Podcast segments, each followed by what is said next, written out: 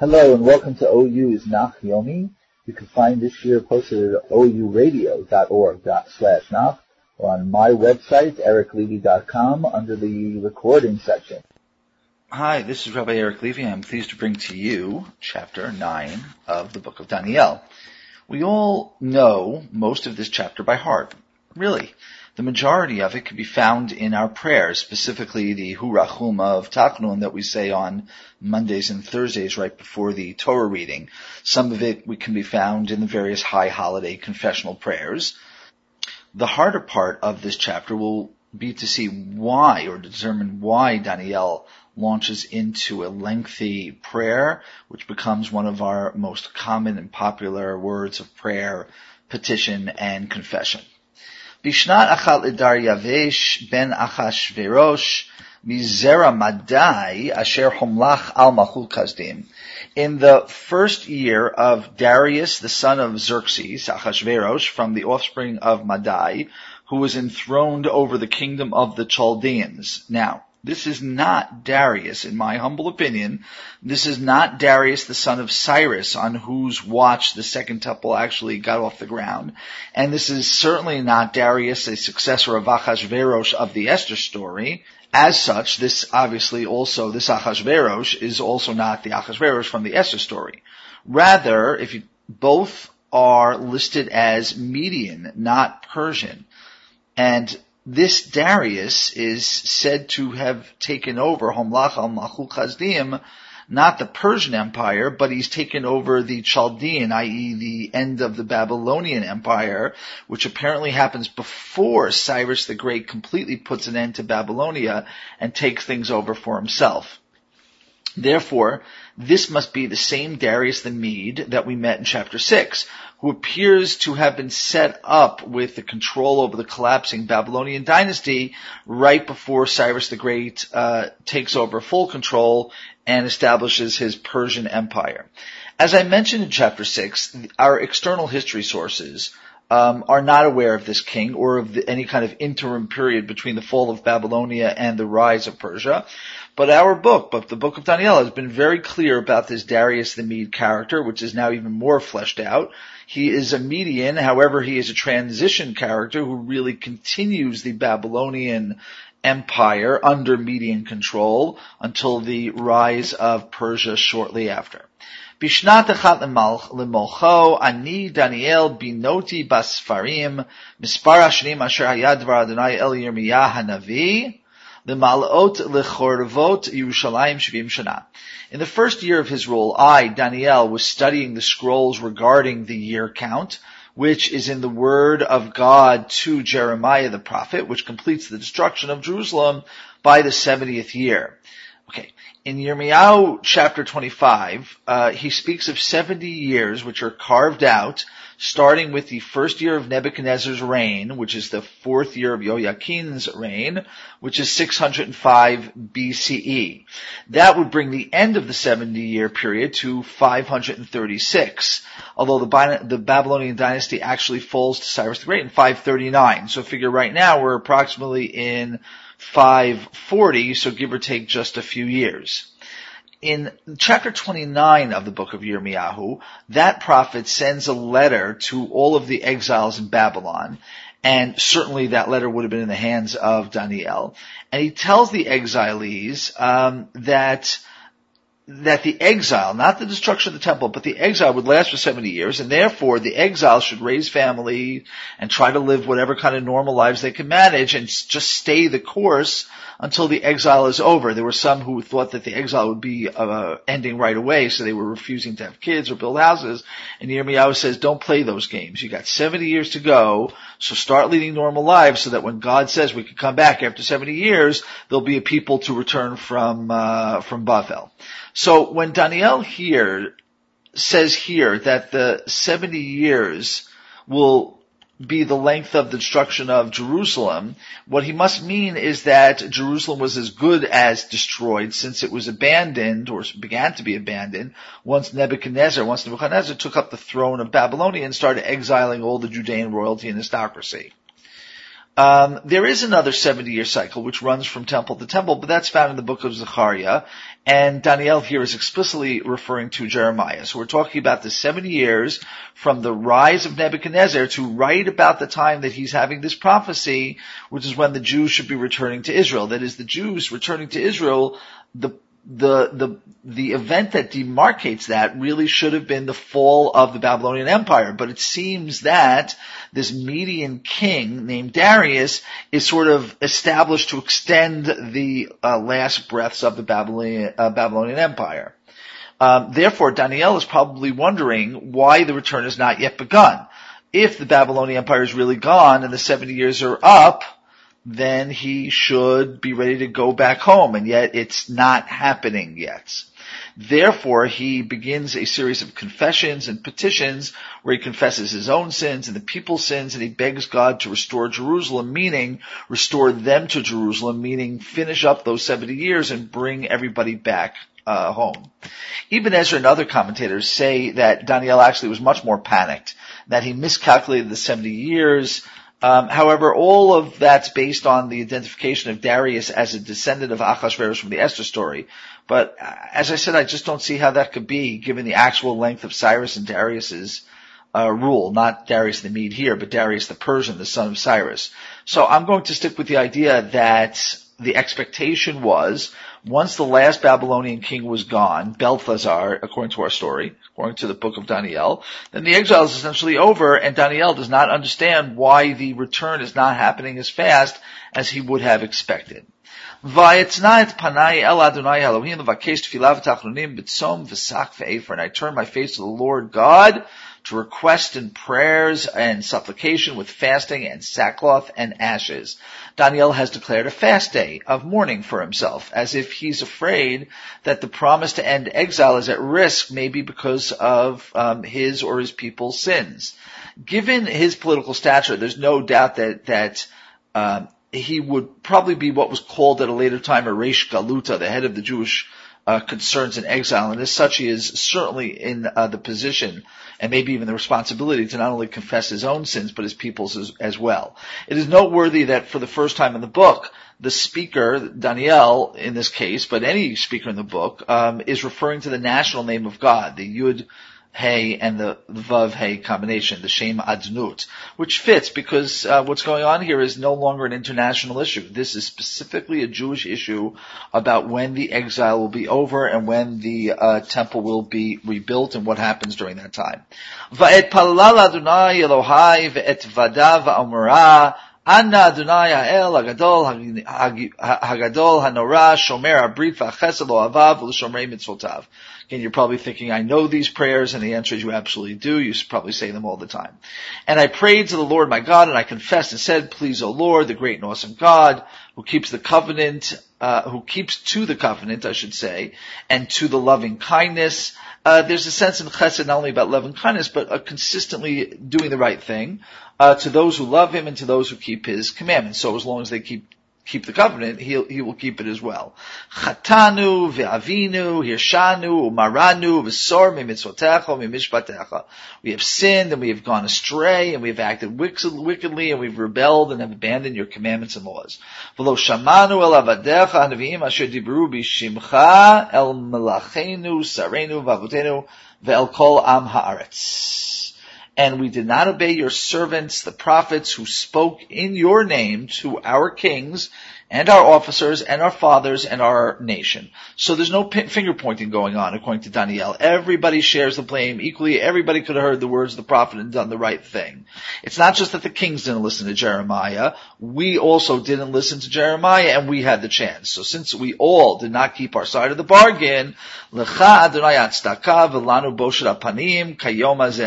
Lecha Adonai Atzdaka v'lanu boshet apanim kayom hazeh. לאיש יהודה וליושבי ירושלים וכל ישראל הקרובים והרחוקים בכל הארצות אשר הידחתם שם b'ma'alam asher ma'alu vach. You are in the right. That is, you are righteous in what you did, meaning in our, in our being exiled. We deserve to be shamefaced, boshet panim, as we are up to this very day.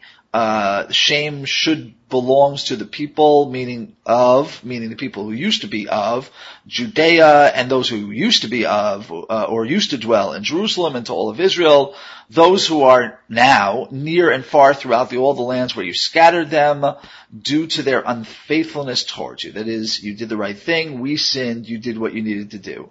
Adonai lanu boshet panim lim lachenu l'sarenu lavotenu asher chatanu lach. Oh Lord, we have, or we deserve to be shamefaced shame on our kings, on our officers, on our fathers, because we sinned against you. Ladunai Eloheinu arachamim vaslichot ki maranuvo. To the Lord God to the Lord our God belongs mercy and forgiveness, meaning we need you to be merciful and not follow the tzedek, the right path, because we rebelled against you, which means right now we don't need justice, which will destroy us. We need mercy, which will bring us back home. V'lo shamanu b'kol Adonai Eloheinu lalechet. And we did not obey the voice of the Lord our God to walk into in His instructions that He placed before us in the hands of His servants the prophets, which includes not only the laws delivered by Moshe, that is the Torah itself, but any other instructions that came from later uh, prophets that we have in our Tanakh and probably a lot of things that uh, were not written in our Tanakh because they were considered a one-shot prophecy. The Chol Yisrael avru et Toratecha v'sor levilti shemoa b'kolecha v'titach aleinu ha'alav ha'shavua asher k'tuva b'torat Moshe eved ha'elohim ki chatanu lo. And every Israelite transgressed your Torah. Here, the Torah is in the singular, so it probably actually means the actual Torah, the books of Moses, and abandon it, such that there was no obeying of your voice, and you placed upon us this curse and promise, which is written in the in, in Torah of Moshe, the, the, the servant of God, quote, because we sinned against him. That is said in the Torah, if we sin against him, this is what's going to happen, and that's what's going to happen. That would be in the Tochacha. Vayakem et dvaro asher diber aleinu, v'yal shofetenu asher shafatunu, lavi aleinu ra'ag dola asher lo nesta tacha kol hashamayim kasher nesta biyushalayim. And he carried out he, God, carry out the things that he spoke about us and against our judges, really our rulers. A shofet really is a ruler more than a judge, uh, who ruled us um, to bring against us the terribly bad things that have never been done under the heavens, which now have been done in Jerusalem, or that we see have been done in Jerusalem. Kasher katu b'torat Moshe et kol hara azot ba'a leinu v'lo chilinu et pnei Adonai Eloheinu lashuv me'avonenu laskil ba'amitecha. Just as was written in the Torah of Moshe, all, that all this badness would come against us, but nonetheless we did not turn to the Lord our God to repent from our sins and to wise up, laskil, via your truth, meaning to use the Torah to know how to do the right thing. Vayishkod Adonai ala ra'ah, aleinu so after the confession of sin, there's the historical recollection. It really follows a pattern that we find in many Tehillim. So God caused the badness to flower, the word shaked from the word uh, like an almond, the way an almond tree flowers up quickly, and He brought it against, brought it, that is, all these bad things against us. Indeed, the Lord our God is righteous in everything that He did because we didn't obey his voice. And now comes the petition, the desire that uh, things should get better. Adonai Eloheinu asher otzeita et amcha me'eretz Mitzrayim kayom Chatanu Rashanu. And now our Lord, our God, you who took our nation out of Egypt with a strong hand, which sort of commits ourselves, that is, that's always part of the prayers because it commits that we believe in that original salvation, therefore God can take us out again like He took us out before. Getting back to the verse, and you made a reputation for yourself even up to this day, which means that even though they are in the Babylonian exile, they still recall this exodus of Egypt, and they recall that God is great for doing so. But there's still a confession. We have sinned and we have done wickedly. Adonai yashov na apacha v'chamatcha me'ircha har כי בחטאינו ובחטאינו ובעוונot avotenu Yushalayim v'amcha l'karpa l'chol So there's a petition at the same time as there's still a confession. O Lord, with all your righteousness, meaning in spite of the fact that it was right to exile, uh, exile us, withdraw, he petitions God, withdraw your anger and your wrath from your city Jerusalem, your holy mountain, because it is through our sins and our iniqu- the iniquities of our fathers that Jerusalem and your nation have come to be a disgrace to all around us.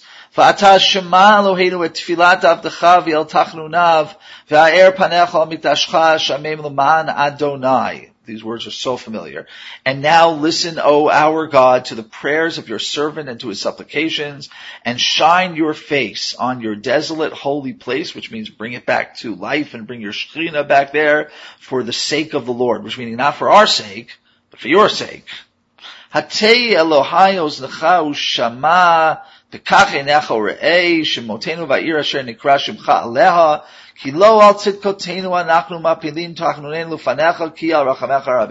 Turn your ear, oh my God, and hear, open your eyes and see our desolation, and that of the, of the city that bears your name, meaning that your reputation is made from it. Indeed, it is not because of our own righteousness that we pour down our supplications before you, rather it is because of your great mercy. And you may be thinking, wow, it's kind of chutzpah to tell God to open up his eyes and to listen to uh, these prayers. But that happens in Tehillim a lot uh, as well, because when you have a close relationship and you admit all of your guilt and all of your sin, then you can really come to God and say, you know, it, it's a little bit chutzpahdik in, in one sense, but it's the chutzpah that comes out of a close, tight relationship. And you have a close, tight relationship like this, you could say things like, open your eyes and please help us out. Adonai shma'a, Adonai slacha, Adonai akshiva, va'aseh. Al ta'achar lemancha Elohai O Lord, listen. O Lord, forgive. O Lord, pay attention and act. Don't delay for your own sake, my God, because your name is called from your city and on your nation. Meaning God's reputation is linked to the success of his people and his city so that there's something in it for God if he comes and, and restores Israel to her, uh, to her nationhood and to her holy uh, worship.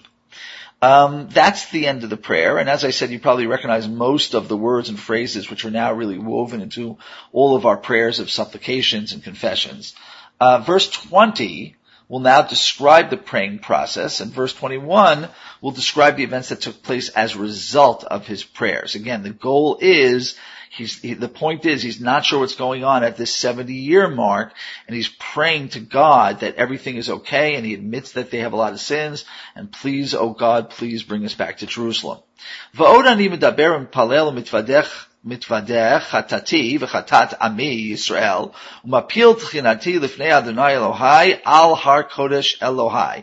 And while I was speaking and praying, praying and confessing my sins and the sins of my nation Israel, and I poured down my supplication before the Lord my God on the holy mountain of my God. Um, of course, Daniel is not in Jerusalem, so the prepositional location which says on, the mountain in Jerusalem, uh, in, in, the holy place of God, is referring to where God is, not where Daniel is. And that, at least that's the literal meaning. However, I think we can be a little playful here, and we can imagine that Daniel, while he's praying, is closing his eyes, and he's imagining himself somehow lifted off into a rebuilt Jerusalem, and he's praying to God there, as if his prayers were actualizing the things that he is praying for. ועוד אני מדבר בתפילה, ואיש גבריאל אשר ראיתי בחזון, בתחילה מואף ביאף נוגע אליי כעץ מנחת ערב.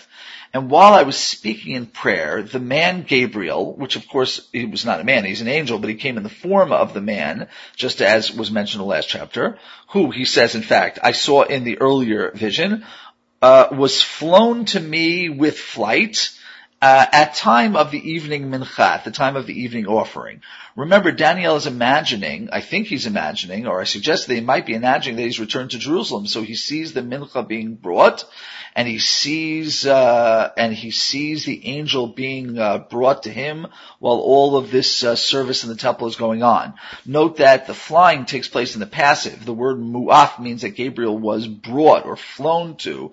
It's a sense of it being almost involuntary, as if the prayers of David, Daniel are so powerful that they cause a, a kind of a, a, an immediate response to his supplications. Vayaven vayidaber imi vayomer Daniel. And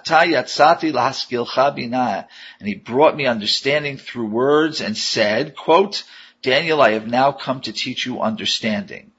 What he will educate him about, we will soon see. But first, verse 23, Bitchilat tachanunecha yatsa davar vani bati lagid ki chamudot Uvin badavar vavein. At the beginning of your supplications, the command came out, which seems to mean that God commanded me right away to come to you. And I came to tell you that you are precious, which means God considers you precious. The word chemda means to be desirable. That is, God has a need for you. He has a want for you. He, he desires you. So understand, there's a command form here. Uvin badavar, understand the issue or the words I'm about to say. Vahavein b'maren, and comprehend the vision which I'm going to show you. And now we get to the apocalyptic vision or the apocalyptic description. Um, up to now, the going has been pretty easy because it's been pretty much prayer, confession, supplication, petition.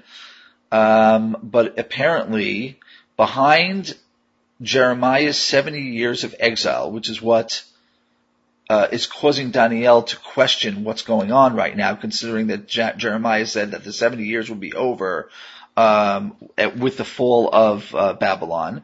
It appears that there is a different set of 70, which is concealed behind the first set of 70, and it requires a revelation. Shavuim shivim nechtach al amacha kodshecha pesha chatat avon tzedek chazon kodesh kodashim. 70 weeks, meaning probably 70 weeks of years, or 70 times 7 years, or 490 years, have been apportioned on, or for your nation and your holy city. For what goal? To finish off the transgression, and to complete the sin, and to atone the iniquity, and to bring an eternal righteousness, and to seal the vision and the prophet, and to anoint the Holy of Holies.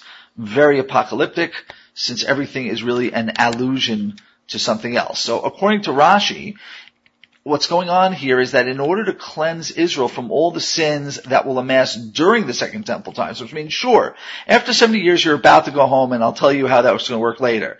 But during the Second Temple times, things are going to get so much worse that a much longer exile will follow those 490 years. Now it's 490 years according to Rashi and many other commentaries from the destruction of the first temple until the destruction of the second temple. And then following those 490 years will be a long exile which hopefully we are in the tail end of right now in the 21st century, which, whose purpose is to successfully clean away the heavy stain of sin that was acquired during the second period times. I won't go right now into what all those sins were, but uh, you could read various Talmudic passages to realize that things were really pretty bad uh, back then. Uh, the Kohanim themselves were acting in in murderous ways, and and it's actually kind of depressing to think about what was going on at, at, at times during the Second Temple. Anyway, the Second Temple went up in 515 BCE, 515, and came down in 70 CE, uh, 70 of the Common Era, which is a total of 585 years or so. Now, this does not combine, or co- does not coincide, I should say, with the rabbinic count of 490 years, which we, that is the, that is not, not the rabbinic count of how long the second temple lasted, which was 420 uh, years, I believe, or 430 years, I believe. And it certainly doesn't match the count of here of 490 years if the rabbis are correct that the 490 years mark, as Rashi says, mark the point from destruction of first temple, destruction of second temple. Although of course they're basing it on this vision itself. So many, what happens is because the years don't match up, many timelines that you might come across uh, which are published by uh, religious circles. Um, so they essentially accordion out 100 years of history. They squeeze out 100 years of history in order to make the rabbinic dating work. But it, it, it, it doesn't really work out well with what we know of external history. I think there's a better solution to the uh, missing hundred years, which is that while the Second Temple was founded in 515 BCE, 70 years more or less after the First Temple was destroyed, it didn't really get off the ground right away, so to speak. That is, there was a foundation, there was a some kind of structure, but it was a mess. A close read of Haggai and Ezra will prove that while the temple was built, there wasn't much going on there. And then based on the fact that there is a whole missing time period between chapters 6 and 7, it appears that a hundred years go by without any history being written at all. A dark ages, after which Ezra shows up on the scene. That is, some people think that Ezra comes right after Zerubbabel and that whole first Aliyah. But no, the second Aliyah was probably a hundred years after the first Aliyah. He's the one, Ezra is the one that restores Judaism. He's the one who gets the temple working. Uh, he's the one, along with uh, Nehemiah, that manages to put the uh, walls of the of the temple together so they can defend their city. He uh, cancels the intermarriage, which was destroying any hope for a national identity and essentially under the banner of Torah and priesthood, he re, reignites the Jewish people and Jewish autonomy. So, while the temple had a dedication at the end of the 500s BCE, it really was only functional as a temple only after Israel was restored by Ezra towards the end of the 400s BCE. And that explains the missing hundred years. So, but getting back to Rashi's point of view about the destruction of the second temple, that destruction marks a beginning of a cleansing cycle, a cleansing exile. It follows the 490 years, and then following that exile, that undetermined number of years that will be in exile, the Mashiach will come. Uh, perhaps then what the verse means when it says the sealing of the vision and, and the sealing of the prophets, lachtom chazon v'navi, means that the eschatological, the messianic visions of Isaiah and Zechariah and all of the others will finally come to fruition, but only after the exile, which will follow the 490 years when the second temple will be destroyed. Now, all of this makes sense from the perspective of the current exile. But a person living in the second temple, that is an audience in the second temple who's reading the book of Daniel, probably thought that the Messiah would come immediately after the 490 years, which means before the temple falls, which explains all of the messianic cults that popped up at the uh, turn of the uh, of the era. Um, since they looked at all of those cults, looked at Daniel's year count and said, "Now is the time." And now, if you thought it wasn't murky enough, it gets really murky. And I can't go through all the possibilities of what these verses may mean. I'm not only talking about what kind, what significance they have historically, but even the words of the verses are, are very difficult to translate. Because apocalyptic prophecies are elusive. They have code words, epithets, one image stands in for another. So I'll offer a few possibilities, um, but I strongly suggest that you look at the various commentaries to see uh, the various approaches in full. ותדע ותשכל מן מוצא דבר להשיב ולבנות ירושלים עד משיח נגיד שבועים שבעה ושבועים שישים ושניים תשוב ונבנתה רחוב וחרוץ ובצוק העיתים. And know and understand, Daniel is instructed by Gabriel, from the time the word went out to return to and to build Jerusalem up until the time of an anointed leader, the coming of an anointed leader is seven weeks of years or 49 years. And then for 62 weeks of years or 435 days, 34, I'm sorry, 435 years, it will be restored and rebuilt and the open squares and water systems will be built, but all during times of trouble, which means it'll all be a, a terrible time. It seems that what he means by the word that came out, which Gabriel, which Gabriel is referring to, is Jeremiah's letter about how the return to Zion will be after 70 years. So while Daniel is wondering why the return has not yet begun, Gabriel tells him that there is an anointed ruler who has come into play 49 years after that letter, or about 20 years ago. Uh, who is the Mashiach Nagid is not revealed here, but Rashi says that it's Cyrus the Great, who is called, by, by the way, the servant of God and even called an anointed one in the book of Isaiah. Now, this seems like it's the wrong idea. That is, why is a non-Jewish king being called a Mashiach? Because it's important to realize and not confuse the word Mashiach with what it means now with its Christological uh, flavoring. It is not a Jesus-like miracle man, and I do not mean to insult any other religions. I'm just saying this is what Mashiach means in Tanakh, in the original Testament. It means a king, and not even necessarily a Jewish one, who is anointed with oil on the approval of God, and whose goal is to bring unity and who will, and who will use his monarchy to fulfill God's will. This fits Cyrus because the first thing he did essentially when he really got his Persian empire going was to tell all the nations, including the nation of Zion, that they could go home to Israel. So that's Rashi's opinion. On the other hand, Mashiach may be a Jewish leader. Maybe it's Zerubbabel who was part of that original Aliyah, or shortly after that original Aliyah, and who was a direct descendant of King David, and therefore could easily be called the Mashiach. And in fact, the book of Ezra and Zechariah both recognize Zerubbabel as the Mashiach. Um, and, and maybe the 49 years is when Zerubbabel was born and that they should wait until Zerubbabel takes everybody back to, uh, to Israel. Um, Ibn Ezra says that the words that went out aren't uh, Jeremiah's letter, but they're Daniel's prayer, which is happening right now, which would then push off the matter for another 49 years. So Ezra says that that Mashiach is a later Nehemiah, but I just don't think it works out with what we know about um, uh, the dating of this. As I said, there's a missing 100 years, so the 49 years really wouldn't make it. Um, the second part of, of this verse, believe it or not, is more straightforward uh, which is that Jerusalem will be a lousy place to live in for uh, for 62 times seven for three uh, 435 years of the Second Temple time, uh, which means they'll build in it, they'll build uh, the walls, and they'll build uh, town squares, and they'll build water systems or moats. but none of it will be a happy time, and this actually matches the, what little history we do have of of those times. Um, first, that are written in the book of Ezra Nehemiah, later on during Maccabean times, uh, and uh, the middle time is really lost, but we could assume it was more of the same. So now we've covered 69 weeks of years, which leaves us only with one more to go. So we'll see what happens in that one on verse 26. ואחרי השבועים שישים ושניים יקראת משיח ואין לו, והעיר והקודש ישחית עם נגיד הבא, וקיצו בשטף, ועד קץ מלחמה נחרצת שוממות. After these 62 weeks of years, the Mashiach will be cut off, not to be found. And the city and the holy place, that is the temple, will be destroyed by the nation of a ruler who will come.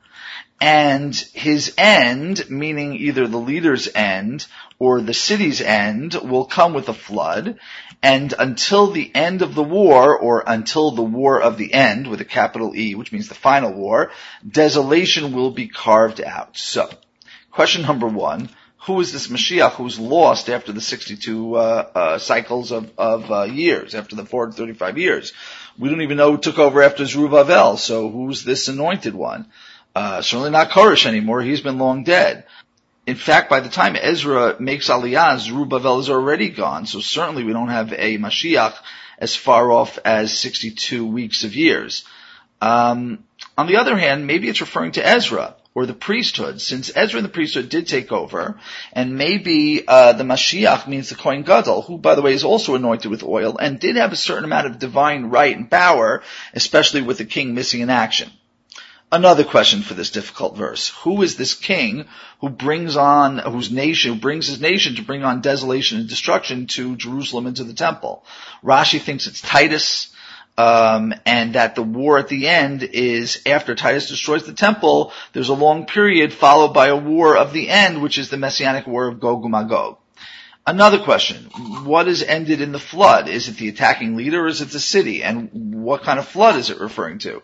Question number four, what does Nechretzet Shomemot, that is at the end of the war, it's hard to say what it means. It means will be plowed out desolation or will be carved in desolation perhaps that part of it will be repeated, uh, which is repeated a little bit in the next verse, will be cleared up. I'm not sure I have any great answers for all these things. You have to look at the commentaries really and see what they are. Um, modern commentaries say that it's talking specifically about uh, Antiochus Epiphanes, Antiochus IV, and that this is just another, uh, uh, it continues the prophecies from for the previous chapter, that it's speaking about the Greeks and not the Romans. It's difficult to say because it is apocalyptic. והגביר ברית לרבים שבוע אחד וחצי שבוע ישבית זבח ומנחה ועל כנף שיקוצים משומם Shana, V'al Kala, V'ad Kala, V'necharatza, Titach al And for a week, meaning for seven years, he, apparently this destroying leader in his nation, will make strong treaties with the masses, and for a half a week, that is three and a half years, apparently included in his seven years, not in addition to his seven years, he will hold sacrifices and flour offerings and on the corner, which perhaps means the cornerstone of the temple, which means the giant Eben Shtiyah around which the, the Muslims built the Dome of the Rock today, um, on that a stone or that corner, there will be a desolating abomination, which perhaps is referring to some kind of terrible idol which causes uh, people to be shocked and dumbfounded. Getting back to the verse, until it is over and destruction is poured out on the desolation, maybe. To sum up, Daniel is praying that Jeremiah's 70 years of Babylonian exile are up, and they should be up, but he's worried. God has Gabriel tell him that, in fact, hidden in the words of Yirmiyahu is another cycle of 70 years, probably 70, not just 70 literal years, but 70 weeks of years, or actually 490 years, starting apparently with Jeremiah's prophecy.